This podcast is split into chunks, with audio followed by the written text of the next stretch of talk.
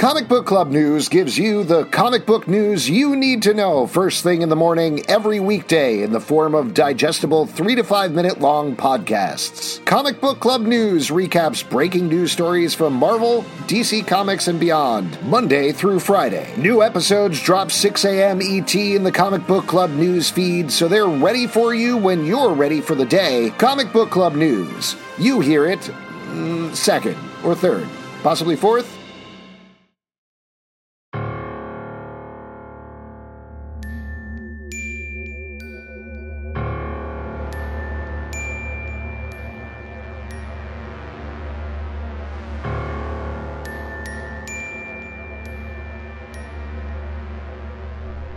Shabbat.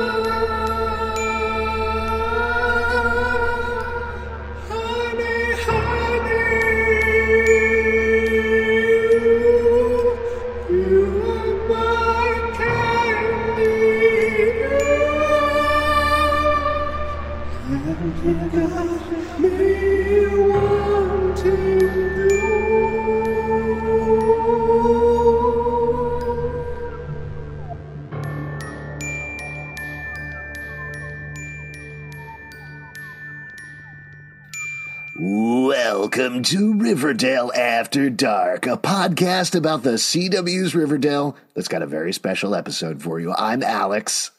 When you walk through the darkness, there's only one way to keep your senses sharp, and that's by having a song in your heart. I'm Justin. I'm Pete. And we have a special guest on the episode today. It is composer lyricist Matt Doers, who, uh, yay, welcome. Yeah. Who you probably know best if you watched a recent episode of Riverdale, Archie the Musical. He composed four of the songs on that episode. I'm going to list them now just so everybody knows up front. We got Monday Senior Year, we got Friday Valentine, we got This Is Love, and we got Finale Our Song, uh, which is cool in and of its own. But one of the reasons I was really excited to chat with you, Matt, is this has been a crazy long history to getting these songs actually, uh, you know, out there, let alone on TV. I would, Wow, I would you're love, yeah, I would love to take it all the way back, just so people know the history of here. You originally wrote these along with Roberto Aguirre-Sacasa back in 2002. Is that right? I did Wow. way back. Wow. Yeah. Talk about a full circle moment. Yeah. Yeah. Well, so what was the genesis of this? I know, I, I think he was in Yale drama at the time. I don't, I don't know if you were as well, but this was sort of like a perspective, just sort of workshoppy type thing where you did eight songs in a treatment. Is that right? yeah, that's right. We had uh, worked up a treatment and we had started kind of just doing it on spec as a uh, demo for the musical. He was fresh out of Yale, and I had been working on another project which kind of uh, grouped us together as collaborators, which that one kind of fell to the wayside, and we began just kind of clicking and hitting it off. So we decided to work on an Archie musical, and uh, yeah, so I started throwing the songs together, putting the demo together. Who's putting together a treatment. That was almost more than twenty years ago at this point. Wow. Talk about a late bloomer. and were you always? I know we know Roberto was has sort of always been an Archie head. Were you as well? I had read Archie as a kid. I was never much into superheroes. I was more like the Richie Rich, Archie comics Nice. kind of Yeah. uh, comic book reader. So I had a little head start, but not to the depths that I got into on this project, where I had uh, really dove in and learned the characters and the history and the background and the estate and the creation and the yeah, it goes way back. Well, so this was just to for anybody who is like deep in the lore of Riverdale and how it came about. Uh, later on, I think a year later, Roberto did another show called Archie's Weird Fantasy. This is this is not that, right? This is Archie the musical. This is an entirely Yeah, different that was project. totally separate. I actually saw that um, that happens kind of simultaneously. He had been working on that previous to what we were working on, and that had been staged while we were working on this, and it was a totally interesting uh, concept of a re- reimagining of the Archie world. And Well, so then this one, I, I imagine, based on the songs and based on kind of what you're indicating here, this was a little more straightforward. Let's try to do an Archie comics musical. Was that the idea? Yeah, this was more an homage to the actual characters, and I had the concept of modernizing it. And at that point, it was modernizing it would be in the early 2000s. So it was Uh, kind of More flannel, more flannel. yeah, yeah, exactly. More- Grunge, a little grungy. grungier. And I was getting my inspirations from the music at the time, and the arrangements were coming from the music at the time. So it was getting a little more influence from Kelly Clarkson, from the Mhm. Strokes, you know, these kind of more modern bands at that time, because I wanted to bring it out of the 50s, and we had discussed making it something that was more relatable uh, for the stage. And we're kind of focusing on maybe an off Broadway production at that point.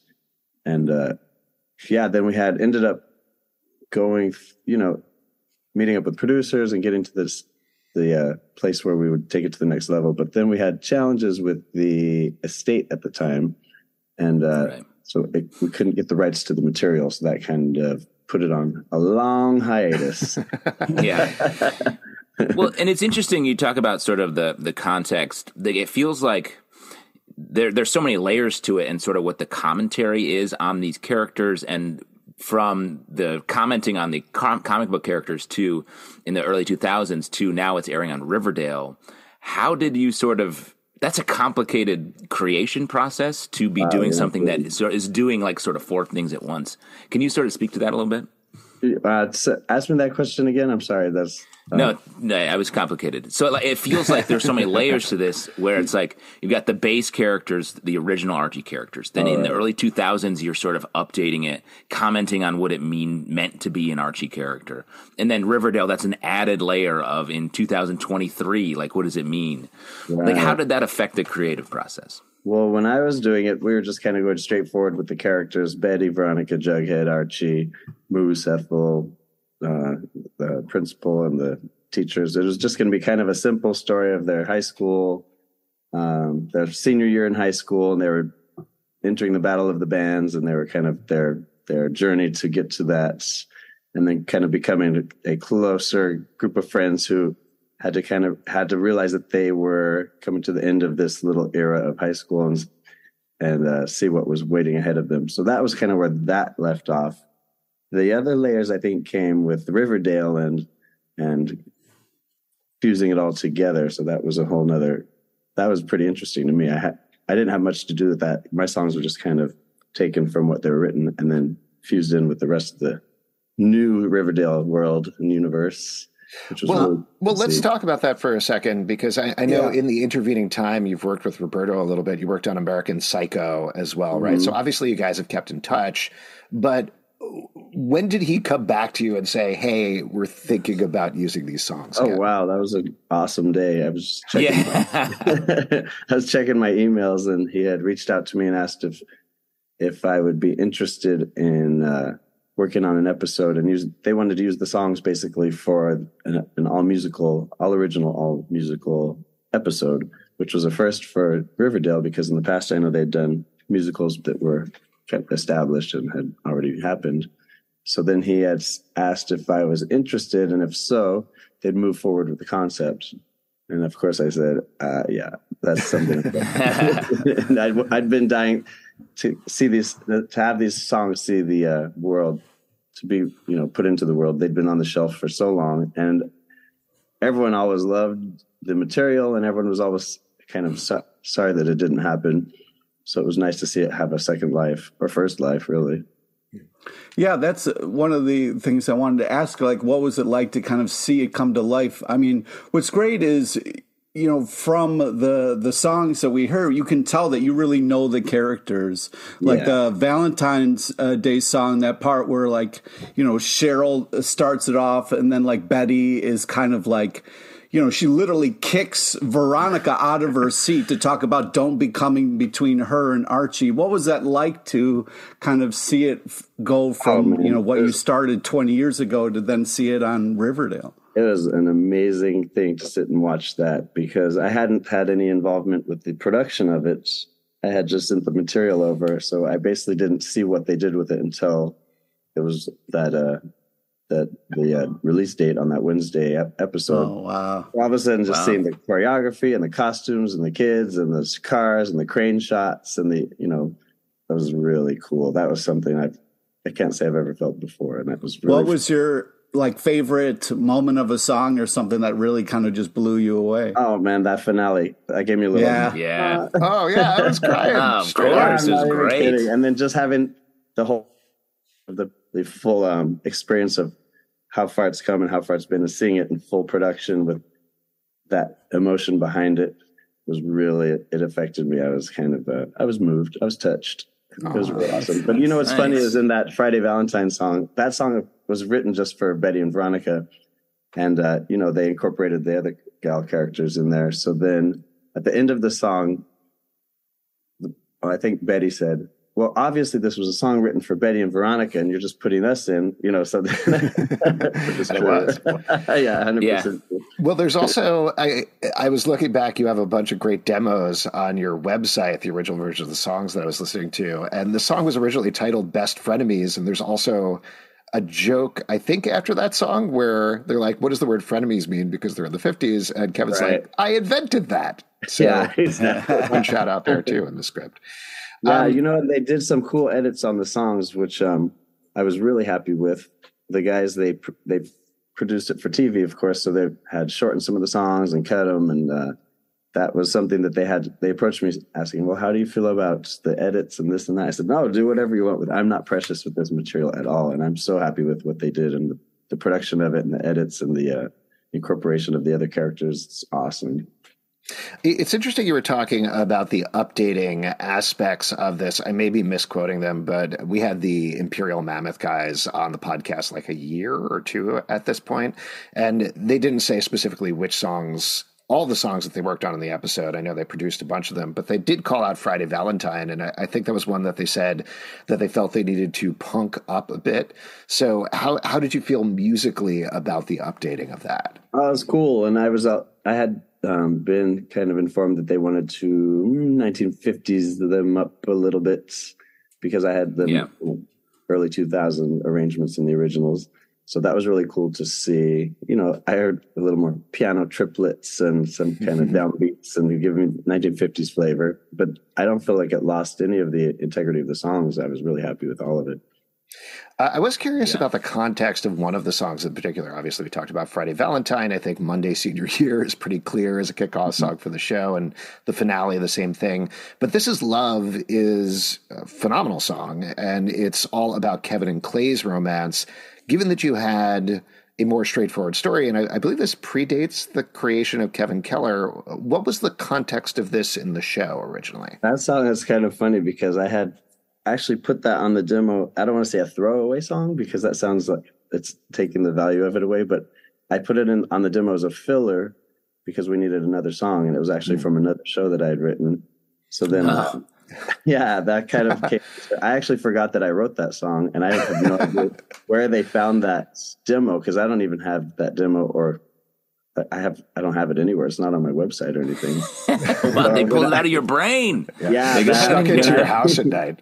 Roberto must have had that in some old hard drive somewhere because I completely forgot I wrote that song. And when the, the music supervisor from Warner Music had told me that they were using that song, I thought, oh my God, I don't even remember it. Like, where the heck did I find that? And then when I saw it, I'm like, oh my God, it's beautiful. They just turned it into this epic love song, Yeah, which, guys, which I love. It gives it a whole nother layer of meaning. Yeah. There were two That's other demos that you do have on your website. I'm sure of it because I listened to them this morning. But uh, there's a song called Fair Riverdale, which Mm-hmm. is a school anthem type song. And then there's a riff on it called Square Riverdale. Uh, Could you talk about the genesis of those a little bit? Uh, well, that's funny because Fair Riverdale is how I got involved with Riverdale as the uh, TV show. They used that in the homecoming episode from the first season. Oh, And Ah. Josie and the Pussycat sang it on the um, school, what's it called? The, the sound system, whatever. So that was used actually in the first episode. Square Riverdale never got used. That was kind of going to be a joke in the show of the kids kind of making a, making fun of their alma mater. And uh, yeah, in the original, I think it was the pilot. If you listen to uh, Best Frenemies, you can hear the cheerleaders. They have these cheers, and there's these, and they ended up pulling those cheers out and using them in the pilot. And then they asked me to write some more cheers for the for the uh, Riverdale Bulldog, you know, the cheerleaders. So if you listen in the, I think it's the pilot or the first episode. I did all the cheerleaders cheers, and then for the homecoming, they used Fair Riverdale for the alma mater uh, homecoming episode, which is was really Wow. cool. Sung by Josie and the Pussycats. That's awesome. that was awesome. That's so cool. So just ac- across the board, like from a creative in any project, how much are you moving songs around like that? It feels like that's maybe a constant thing. The way that you can just use things so many different ways is so. I know it's kind of a, it's it's age old. Like as long as people have been writing musicals, they've been pulling songs out of their trunk, and that's sometimes becomes the surprise hit of the show. I I read a lot of biographies, and you hear about Rodgers and Hart, Rodgers and Hammerstein, Cole Porter. Not to compare myself with any of those people, but it's always been, it's always been something that they needed a song and they had something that they liked or melody that they'd use for a different song. And they put new lyrics to it, so that just kind of comes with the territory. It's also about not being too precious about it and just having flexibility for what's best for the material that you're putting it into. Uh, now that these songs have seen the light of day, I'm sure there's a lot of complications there in terms of, I, I assume Warner's owns the songs now, but have you, Roberto, talked at all about doing this live on stage? Like actually man, I would figuring out a way to to. bring it back? Hey, just Riverdale's ending. He's got the time. Let's go. honestly, tell me, tell me when and where. I'm there. I got more songs in the trunk. Awesome. I would love to see that. At the very least, you could do it like, I think, this, I should not reference this, but Smash did a thing where like they did a concert version and things like that. I love that'd be so- Smash. I'm sorry. Oh, same. No, no shame. No smash shaming here. Appreciate it. Uh, Matt, what else are you working on? What else should people check out from you, if anything? Well, you know, I have a, a music. I call it a music project because I feel like I'm too old to be in a band. So it's uh, That's really Never too old, man. Never too Keanu old. Reeves is going on tour like this summer, so you know, Oh, that's you're all never too old. that's, those are goals right there. Yeah. he could probably have a better tour um, lifestyle than I would, though. Like, no, but I have a ba- I have a band. and It's called Midtown Stacks, which I do with my best friend Lisa. She's the singer. It's kind of a throwback soul sound. Get people compare it to Amy House, which is such a compliment. But Oh, uh, that's awesome. yeah, and that's kind of we're working on some new material for that. We have some live shows we're kind of booking around and planning out, which is fun. We just do local New York City stuff. And yeah, we've had that's for that's a fun another fun thing. I just kind of started that to put songs together for licensing, but then people really have taken to it and appreciated it. So now we're doing more live stuff and uh, we're still pumping it out. And I'm working on a couple different musicals, musical projects, which are fun. I love the stage stuff. Yeah. And uh, Cool. yeah, they're just all works in progress. A lot of lot of pots on the burners. Well, Yeah. it, it's clear from your songs that you you uh, you know have a passion for the Archie characters. As this last season wraps up, do you have any like hopes or dreams or any ships you're pulling for or anything? Oh man, I would I like your idea with the the stage show. Let's go in that direction. All right.